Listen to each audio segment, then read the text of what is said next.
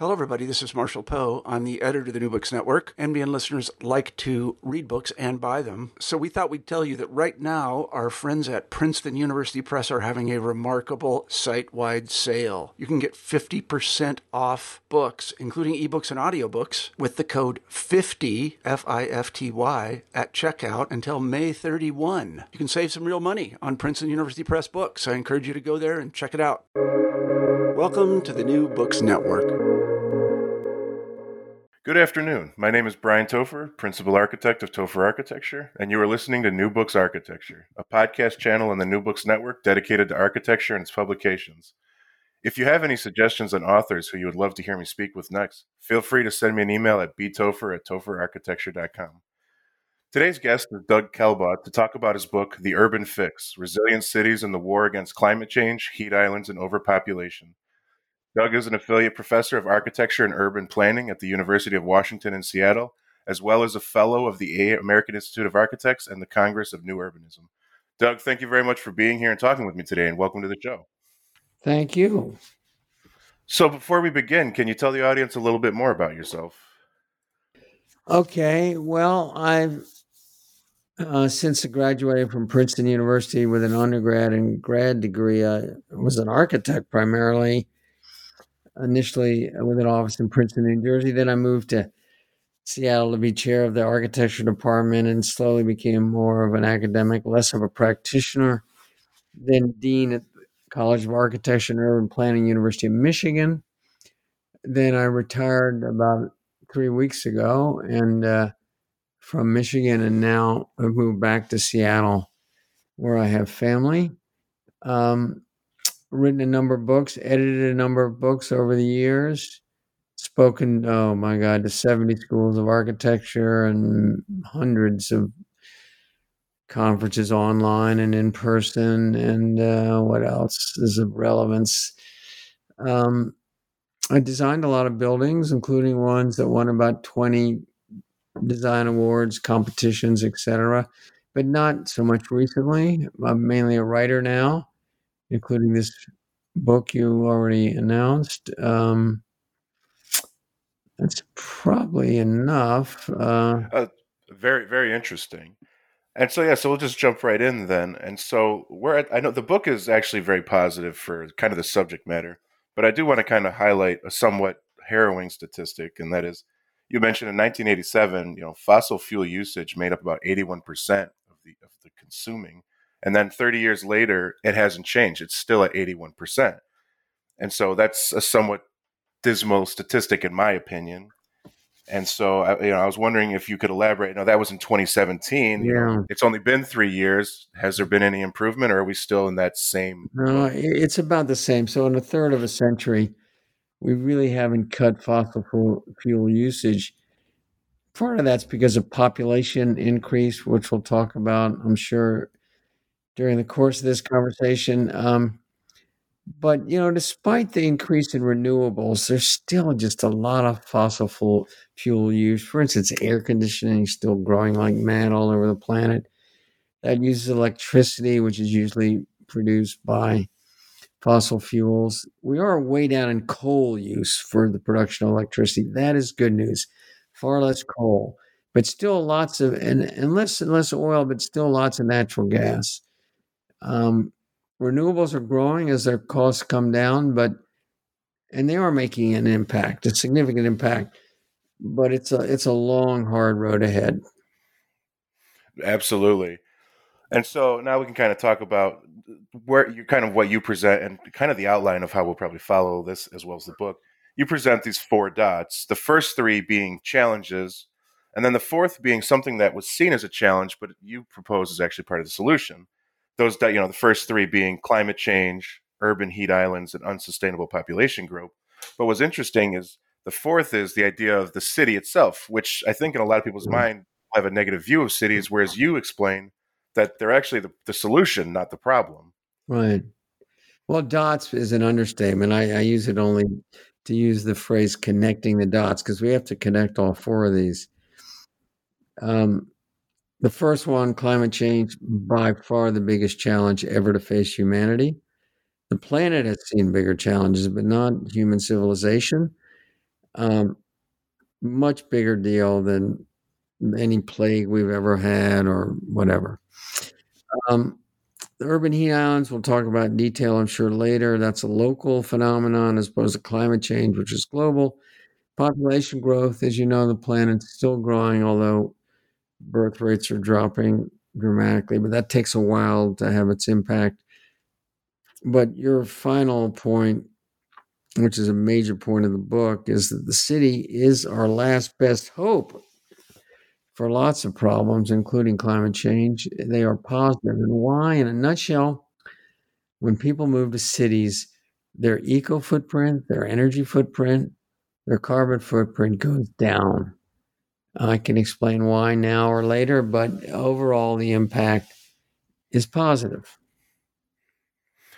Absolutely, that be, would be a great time because you know I know it's part of the quote unquote American dream. You know, move into a nice large house in the suburbs, and the reality is those suburbs are doing way more damage than the city. And I think a lot of people would be interested to hear why is that. Yeah, I mean, suburbs are much worse. You live in single family houses with lots of wall surfaces and windows to to lose heat, which makes heating uh, more expensive and even air conditioning more expensive in the summer.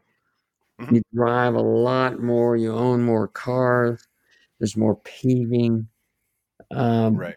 per capita, uh, more rooftop, uh, more you name it. It's just very excessive. It's an American invention that unfortunately we've exported all over the world. Many countries have, have actually been sort of copying it. But you know, now the smarter developing countries are looking to Europe rather than America for the model. Mm-hmm. Europe being much more urban. So anyway, why are cities better? Well, when you move to a city, A, you live in a smaller unit. Often it shares a wall, a floor, or a ceiling with other units if you're in multifamily housing or if you're in a townhouse. Uh, you own fewer cars, you drive less because you walk more, you bike more. I hardly drive at all here in Seattle. I either bike or walk or take my e bike. I'll be going later this afternoon to the grocery nice. store with my e bike. So transportation is less, you know, more transit, although bus just passed the window. Unfortunately, more and more buses are empty because of the pandemic, but that's temporary. Mm-hmm. So transportation energy use is less, heating, cooling, and lighting is less. Actually, lighting can sometimes be higher, but generally, utility costs are less um, and less carbon production. Uh, transportation, how you build, where you live, um, how you live, uh, are all positive. I mean, and the other news is you have fewer kids when you live in the city which deals with that third problem, population growth. Absolutely. And before we kind of maybe segue into those other ones, you know, you had mentioned that we have a long road. It is the toughest battle. And I know when you speak to a lot of people, there has been, as you mentioned, you know, renewables, there has been a lot of good news and improvements. But kind of the reality, and I'll use a quote right from the book, you know, even if carbon was completely removed tomorrow, we have still done enough damage that it's not it's not enough. We actually have to adapt as well.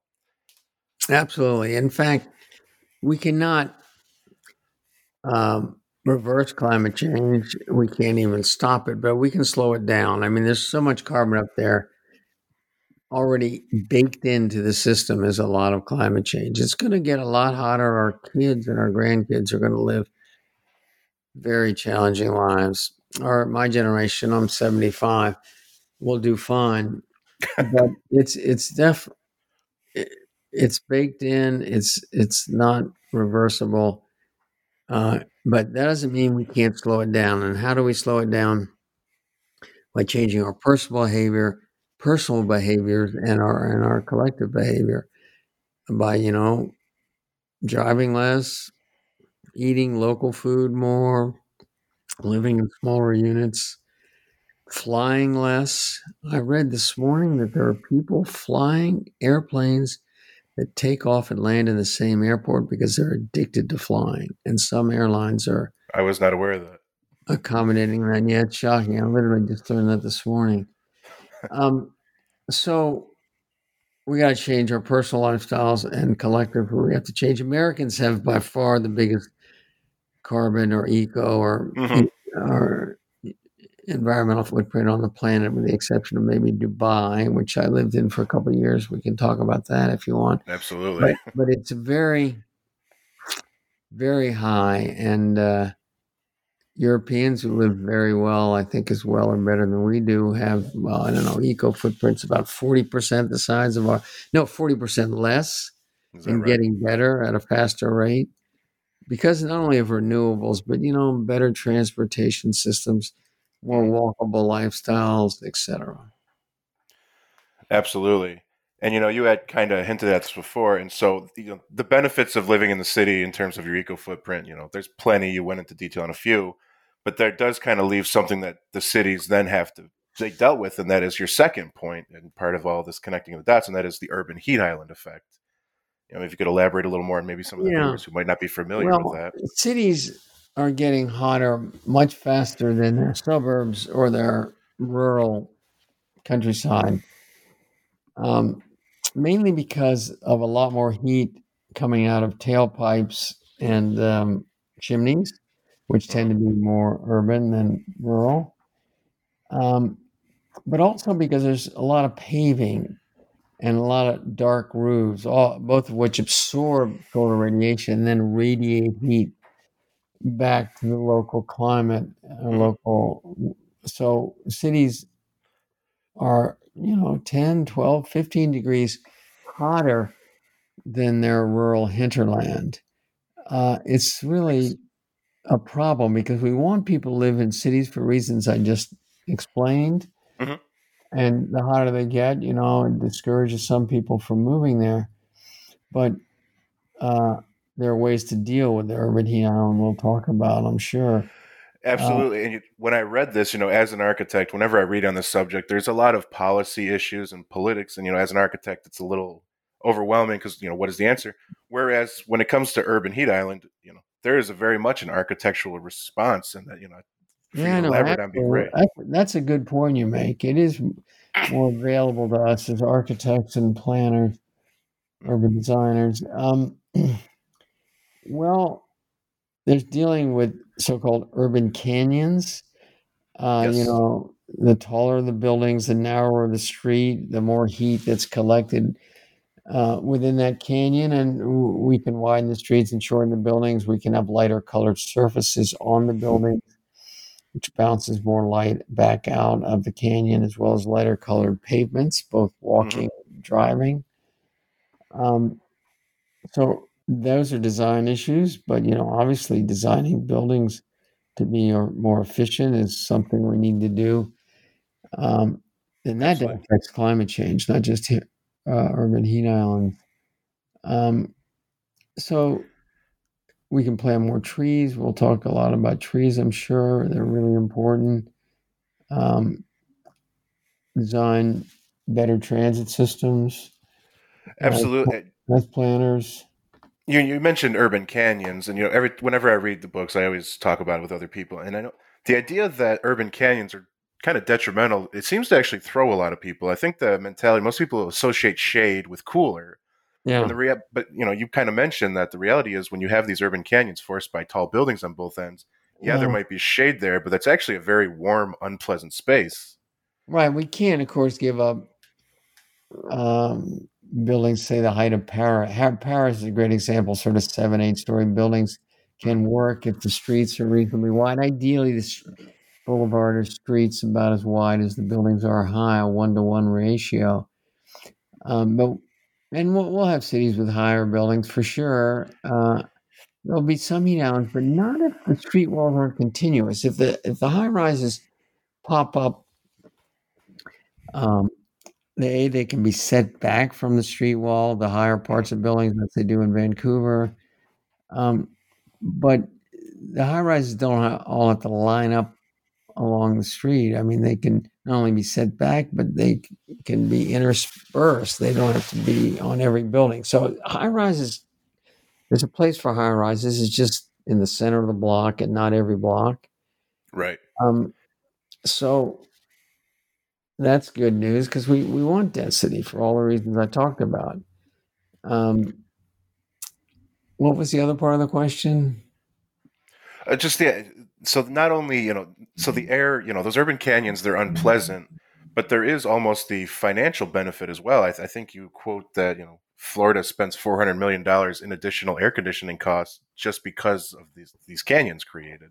Well, yeah, and it's even worse in places like India, which is adding air conditioning so fast you can't believe it. In fact, um, these air conditioners, I have a slide, a famous slide of Singapore, which is just five, six story, seven story buildings with air conditioners popping out of every unit. And right. all that cool air that's pumped into buildings means hot air is pumped into the streets.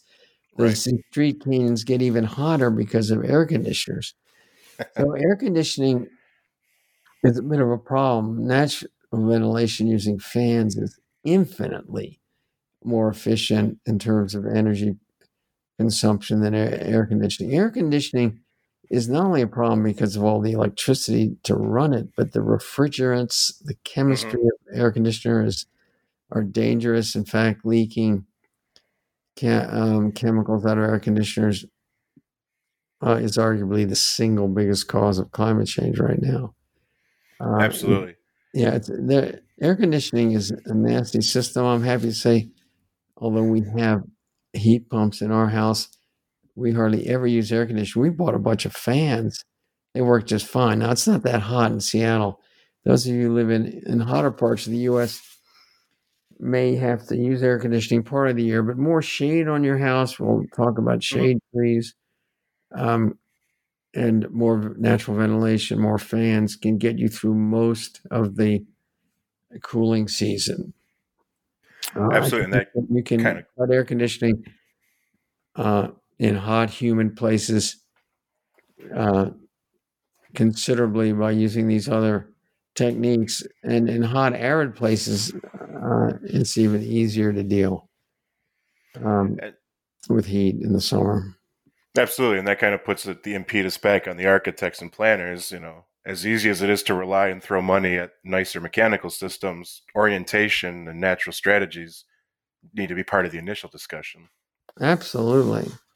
As You know, they actually- have been for many, many years. I mean, that's the way traditionally buildings were cooled Mhm. um, with natural ventilation, including very clever courtyard schemes where air is brought in low and then it goes up and out the courtyard and ventilates the whole building. Absolutely, and you had you specifically mentioned India, and I'd like to use this as a segue. You you have a, a very great picture in the book about with all the with all the inclusions of these new air conditioning systems. You know, some of the pavement is literally melting in those That's right. And Yeah. that yeah. sorry. No, no, you keep going. and that uh, that led me to think, you know, when you mentioned, you know, buildings are getting taller, density is increasing, it's not being thought out. Well, the first thing that came to my mind was kind of the city most architects are familiar with, Dubai, and you had mentioned you had lived there. Yeah.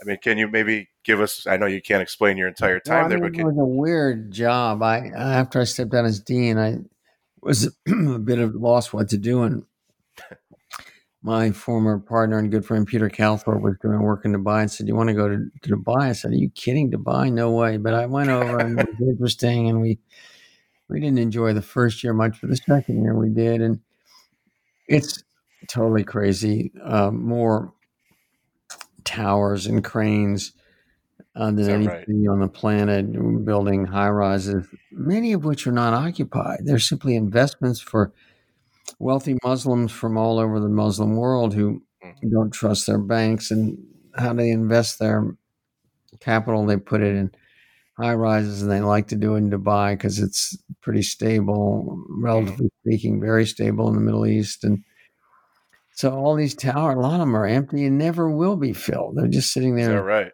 yeah, as, as sort of um, ways to store um, capital. Um, and it's totally auto dependent. Nobody walks. We used to Mm. bike a bit, and we were the only people biking. It's very hot, of course. So there's a lot of air conditioning, and it's humid. It's it gets arid 40, 50 miles inland, but it's on the coast there. It's very humid, so a lot of a, a lot of air conditioning and a lot of desalinated water. All the water is desalinated out of the Really? Persian Gulf. Uses an immense amount of energy and keeps pumping even saltier water back into the Persian Gulf, which makes desalination even harder. Mhm. It's a totally wrong place to build a city of 2 million people um, because of the lack of fresh water, the heat, uh, the fact that everything has to be shipped in. All the food comes in from elsewhere. They don't grow any Really? food to speak of. Um, it's, yeah, the only way to get there is by basically flying. It's, uh, it's a mistake, and uh, living there underscored it for me. Um, not a lot of trees, although they are doing their best to plant trees. Um, it's it's an example of how how not to do it.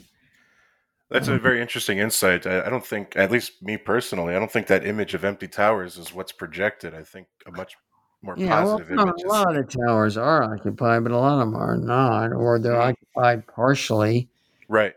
um, maybe the lower stories. I'm not even sure they fully finished the upper stories, but um, yeah, most people don't realize that.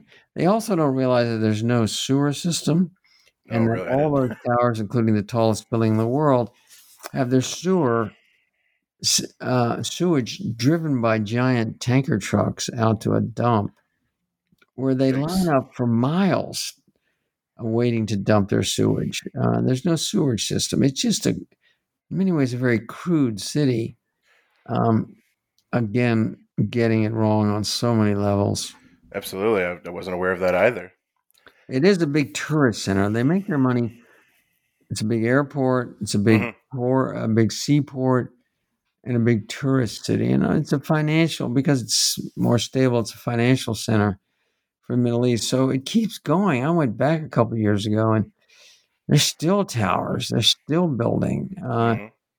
it's still, even though there's a big setback after the what was it, the Arab Spring or whatever it was called, uh, the economy was set back pretty bad uh, after 2009, and then later in the Arab Spring. Or, Mhm.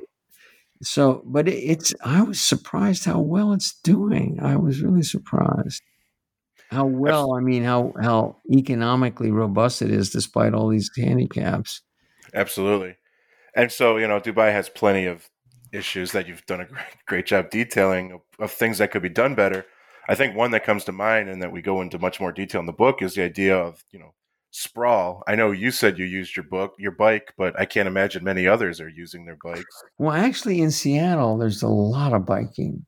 Is that right? Uh, there are a lot of bike, even though it's hilly, there are a lot of sort of bike paths and trails, and I bike a lot, and uh, they're jammed. In fact, uh, on the weekends, I wouldn't even go on the major east-west trail. There's just too many people. With COVID, it's you know it's not so cool. But um, a lot of biking here, a lot of biking in Ann Arbor, the two cities I know most Mhm.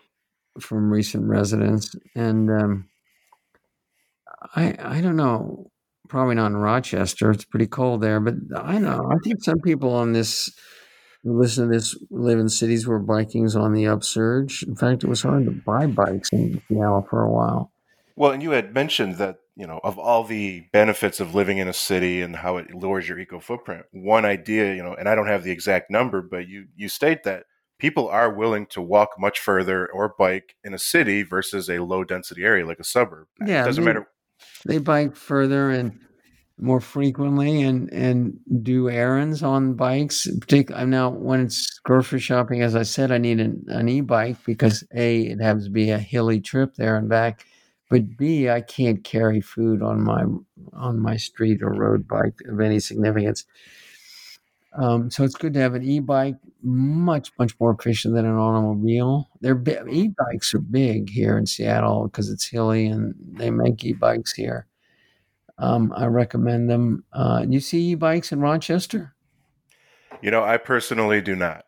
I won't say that. I won't say that they're not out there, but Well, it's colder. That's part of the problem.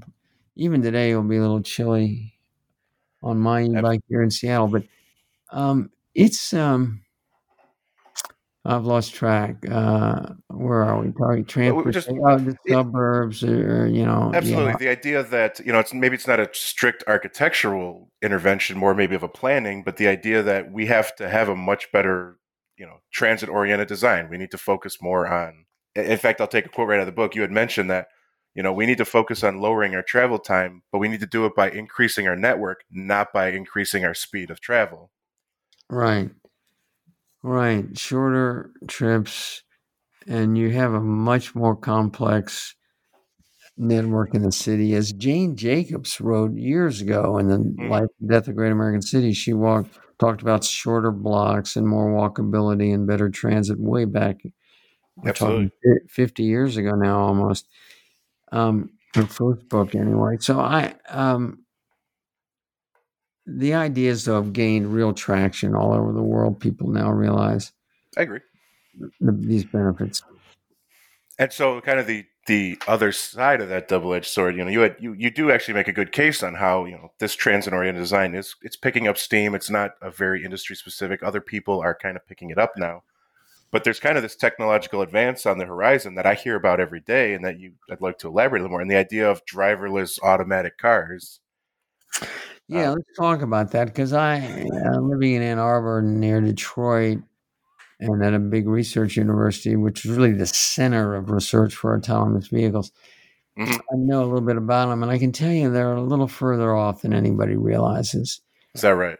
Yeah, they except in dedicated lanes. We're going to see dedicated lanes okay. with autonomous vehicles particularly collective ones, little vans and bigger buses, and whether they're linked together or separate, and some are going to be express and some more local and so on. We're going to see autonomous vehicles as large as buses, as small as little taxis, where you have a dedicated lane, dedicated curb space where you get in and out of them. So it's highly organized in linear cities like the one Peter Calthorpe's planning from uh, San Francisco down to San Jose. Very good project showing how this is all linked together. But uh, autonomous vehicles on the open road is going to be a long time. They, they, they can get about 80%, 90% of the problem solved, but that last 10%, you know, the stray dog that runs out in front of your car and all that, they can't deal with that stuff. So I, I wouldn't hold your breath on autonomous vehicles in sprawl, but you will see it more more in corridors, which are of course urban corridors. Um, although the urban corridor from San Francisco to San Jose goes through, you know, Palo Alto and, and less dense areas that he's densifying along the corridor with these walkable TODs. He's the guy who coined the term TOD, Transit Oriented Development, Peter Calthorpe, but it was after a charrette, a design workshop we did at University of Washington called the Pedestrian Pocket Charrette which resulted in a little national best-selling book in urban design called the Pedestrian Pocketbook. But later, uh, Peter thought the term was a little too cute and changed it to TOD. now every planner of every city in the world knows what a TOD, a TOD Absolutely. is. Well, so that's an interesting take on the driverless cars. So I guess from my understanding, you're saying that it's it's not going to be every person has one. It's more of a urban transport yeah, no, they, method. They'll be collective that you won't own them. Gotcha. Unless, no, you really won't. If you do, you won't use it. It's uh, too dangerous. now you do make the case though that you know if when things become more convenient, people people might be willing. You know, people are willing to drive further, for example, because get you know gas has gone lower, vehicles are different I think that actually had a term. I think you called it the, the rebound Jevons paradox. Jevons paradox, the rebound effect. Yeah, as cars get more efficient, what do people do? They tend to drive them more. You know, as miles per gallon goes up, often vehicle miles traveled goes up. Not always, but and not in cities, but that's a general trend. That's an economic law, not a natural law. Um, and it applies to anything where there's price involved. That's why it's an economic law. It's only because it's, it's a price sensitive issue like the cost of gasoline, but it doesn't apply to natural phenomenon. Um, at least typically it doesn't. So, uh, Jevons paradox and the rebound effect isn't as terminal as it may sound. Well, that's interesting. But I guess in that same vein, you actually hinted at this earlier that you know when someone moves to the city, the birth rate's lower, and that's I believe you call it the population paradox. Is that the same idea of is that a, kind of a more of a natural event or more of a economic event? It's more of an economic event. What happens when the rural migrants in India and China, which in massive numbers are moving to cities, when they move there, their their wealth goes up dramatically. So their eco footprint goes up pretty fast. They have more money, they buy more things, and so on. But it turns out their birth rate drops fast, fast enough that it more than compensates for the rise in consumption. So even in, in these fast growing Asian cities, uh, the eco footprint per capita is better in the city than in the countryside, where they're very poor. They're even better in the city, mainly because they have um, fewer kids. Well, and that's a very interesting point. Again, I know you know kind of the central thesis is living in the city is the most beneficial for the environment. You had mentioned the idea of you know people living in the country are poor. You know, and I believe there's a quote from I, I, I might mispronounce this Yuval Harari regarding, you know, even though there was this trend of people moving to the suburbs, the reality is more poor people actually live in suburbs than the cities. And yet it's actually harder to be less financially set in the suburb as it is to be in the city. Yeah, this is a problem. Uh, as cities have become more popular, they've become more expensive. So poor people have either had to move out or their offspring haven't been able to afford to stay in the city. They tend to move to these poor suburbs. It's very apparent in city in metro areas like San Francisco and New mm-hmm. York. Absolutely. A lot of poor suburban areas. Very true in Detroit now. Even in Detroit, African American poor African Americans that can afford to move out are having trouble moving to the better suburbs. They end up in these poor suburbs where there's a lot of social problems and unrest and even strife. So suburbs are changing. The demographic profile of suburbs are changing. Some are Right. it's going in it's bifurcating. Some suburbs are getting super wealthy, and some are getting very poor. It's interesting. I really, I think very going to see suburban slums quite soon. Not just right? poor, but real slums where you have, you know, discarded dishwashers and cars sitting in the front yards of these McMansions that will be subdivided, just like urban mansions have been, were subdivided into smaller units. You're going to see McMansions subdivided, but they're not as well built as those or old urban mansions. I mean, that Mhm. rock is going to rot out as well as you know structurally they're not so sound. So I think suburban slums are en- going to end up being worse than urban slums. That'd be a very stark picture, but I, I agree. I think that makes a lot of sense. I and it's, you know I know personally in my practice I've toured a lot of those larger suburb homes, and I would agree that they're not built to what they cost. Yeah, they're not very well built, and I don't think you see many of them getting subdivided yet, but it's going to happen. That point makes me think of something else, and maybe I'm taking it a little literally, but it was a very interesting case you make in the book, in I believe chapter seven. The idea that for us to use our cities the most successfully, it's more we have to use it more of a shared city as opposed to a city kind of divided by everyone's ownership. I know it's a very Yeah. idea This is like, a yeah, interesting and somewhat problematic subject. Um, there's a whole chapter on the sharing city. Yeah, we need to start sharing assets. Where literally people share cars, uh, share vacations homes. Airbnb is a good example yes, of the sharing economy. We're going to see more and more of that because we have a limited number of assets, and assets are expensive, and it's good to share them. I mean, lawnmowers. People are starting to share lawnmowers, even in suburbia and things like that. I think it makes complete sense. Um, absolutely. so the sharing economy uh, is going to increase, but it's problematic because you know we're so in love with ownership. Uh, things, you know, we own more than anybody on the planet per capita, and so we're sort of attached. I mean, Buddhism would be the first to say how overly attached we are to our material possessions. So sharing has that hurdle to overcome. And there's some legal issues with sharing that have to be dealt with. Um, it can get complicated legally. Um, and people who get the book can can read more about some of the challenges, but some of the great opportunities and benefits, and ultimately the necessity of sharing.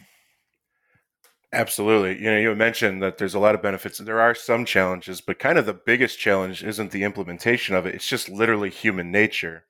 Same with the idea of what, what is the biggest challenge in using our cities effectively. I'll take a quote right from, you know, we are asking humans to do something unnatural to them, constrain their own growth. You know, so kind of that's the biggest challenge is the whole mentality. Yeah, I mean, we're, it's, we're just, it's beaten into us growth, growth, growth. Capitalism is all about growing, growing, growing. Mm-hmm. That's got to change. I think our capitalist system is. I don't want to get rid of it because it produces lots of good things, but I want to see it heavily reformed. And I think if we elect the right guy in two weeks, um, we're going to see some of that reform needed, the Green New Deal, etc. So anyway, I, I, uh, it, big, big challenges ahead, which we're going to have to rise to. We've risen to challenges like this before. We'll do it again. Absolutely. And so, you know, just to kind of summarize again, so I appreciate, you know, all the elaboration. And so before we kind of get into the closing, you know, I'd be curious, you know, sounds like you have a lot going on. What have you been up to since the book's been released? It's been out about a year and a half. Uh, I think I've done about, uh, this might be my seventh sort of webinar, although they're usually Zoom with, with audio and visual. Mm-hmm. Uh, I do a lot of speaking. I'm teaching again, even though I just retired. Um, I'm not going to write another book. Is that, that right? That book was about, if you add it all up, about 10 years in the making. It's the most wow. heavily researched book I've ever done. 750 footnotes tells you just how much research went into it. Um, and I, I, it's very carefully written, and I think pretty legible. I hope readers will find it. I'm usually told that my writing is is understandable compared to many academics anyway. Absolutely. You know i well yeah so yes i would agree. I took a lot from it and even without that qualifier but when you add the qualifier of academic writing yes it's significantly further yeah. ahead yeah i really worked hard on it. And so i'm not going to do another one of those books. That's that's a very long project. But i'm writing lots of articles um, book chapters i still write. Um, but I'm, you know, I'm starting to take it easy a bit. I'm doing things like jigsaw puzzles. Is that right? Well, because of COVID, you know, we're more homebound. So yes, uh, and I'm starting to cook a little bit, something I'm pathetically bad at. Yeah. and uh, there's some yard work here, and so so I, you know, retirement is changing things, but I'll continue to write. I'm no longer really designing. My new medium of expression is writing. Oh, great. Well, I guess if you ever change your mind and you write another book, hopefully we can get you back on the show. I want to thank you again for taking the time to speak with me and our audience. Well, it's and been a pleasure, and I hope people not only listen to this, but are inclined and moved to buy the book and to read it. Um, Absolutely. And, and for those, you might, you might want to advertise. I can send you an email address where you can buy the book at a discount. Um, That'd be great. I'll, I'll send that to you, and uh, you might add that in somehow because uh, twenty five percent discount helps. That's pretty significant. Absolutely. And for those who needed well, the reminder, maybe it's twenty percent. Anyway, it's a help. yeah. The the book is The Urban Fix Resilient Cities and the War Against Climate Change, Heat Islands, and Overpopulation. And to those of you listening, thank you and have a great day.